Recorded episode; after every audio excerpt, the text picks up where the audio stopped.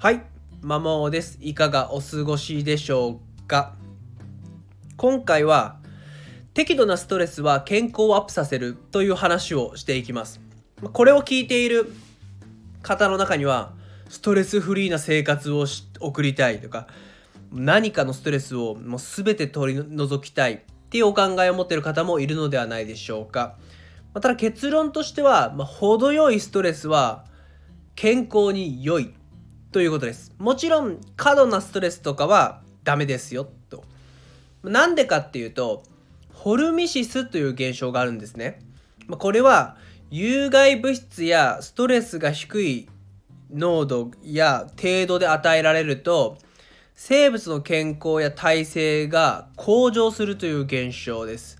多少の毒はむしろ健康にいいっていうことです。代表例としてはまカフェイン、アルコールですね。あと運動とかカロリー制限も人体にとってはま多少の毒なんですよね。ただ少しぐらいはむしろ健康にいいんです。例えばカフェインってまコーヒー1、2杯分はかえって健康にいいってお話ありますよね。他にもアルコールも、まあ、たとえ程よいアルコールは、ま、ビール1杯分とか、ま、ワインとかもなんか健康にいいみたいな話があった気がします。なので、ま、アルコールカフェインって人間からしたらま毒なんですけども多少の摂取はむしろ健康向上に役立ちます。もちろん運動もですね運動も過度に過ぎると逆に人体やらかすんですけども、まあ、適度な有酸素運動、まあ、週2から4回の20分から30分の有酸素運動って、まあ、ありとあらゆる面で健康にいいんですよね。まあ、うつを軽減したりストレスホルモンであるコルチゾールの分泌を低下させたりあと ADHD とかのそういった効果もあったりともう本当に有酸素運動ってめっちゃ効果あるんですよ。いろんな意味で、まあ、記憶力集中力のアップ、まあ、想像力もアップするとか言われていたり、まあ、ただやりすぎはもうダメですよね。肉離れを起こしたり、ま、心配がもうやらかしちゃったりするんで、まあ、やりすぎは良くないですけども適度なはいいです。カロリー制限もそうですね。やりすぎちゃうともう本当に体が機能しないけれども程よいものは寿命を伸ばす効果があるそうです。ごめんなさい。確実なエビデンスはないんですけども、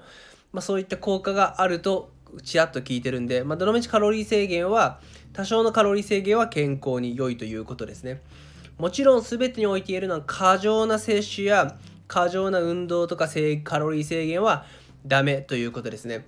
で我が家の話をちょっとさせていただくと4歳の娘が割と他の子と比較するとそんなに風邪ひかないんですよね。引いたとしても比較的すぐ治る。私の方がむしろ悪化するんですよ。これなんでかなって思ったんですよね。妻も私もそれほど健康的かっていうと体が強いかっていうとそうじゃないんですよね。でもなんで娘だろう娘だけ割と強いのかなって思った時に思いついたのが褒められたことではないんですけどうちめっちゃ汚いんですよね。まあ埃も結構あるしまあ物散らかってるし特にワンちゃん飼っててワンちゃんの散歩を外でして思いっきり草むらとかいろいろ入っても雑菌だらけなんですよ。それを普通に特に足裏とかだけしか洗わずに家に上がって平気であちらこちら移動してもらってるんですね、まあ、となると部屋中に雑菌が散らばるわけでで妻も私も掃除がそんなに好きじゃないというか嫌いなのでまあ雑菌だらけの家なんですよ多分。ただ娘はそれが当たり前の生活な生活なの環境なのでそれが前提で暮らしてるわけなので、まあ、多少の有害物質有害物質とまでは言わないけども雑菌に触れてるのが当たり前なので健康にいいんじゃないかなっていう風な考えに至ってます。まあ、褒められたことではないですね。掃除しろよって話なんですけども、まあ、それの利点は少なからずあるのかなっていうふうに思います。一方でいとこですね。妻のお兄さん側の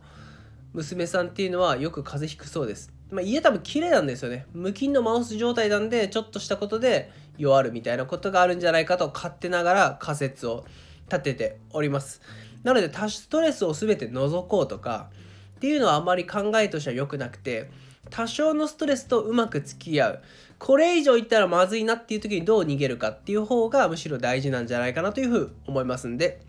いかがでしょうか？はい。最後までお聴きいただきありがとうございました。それでは良い一日をお過ごしください。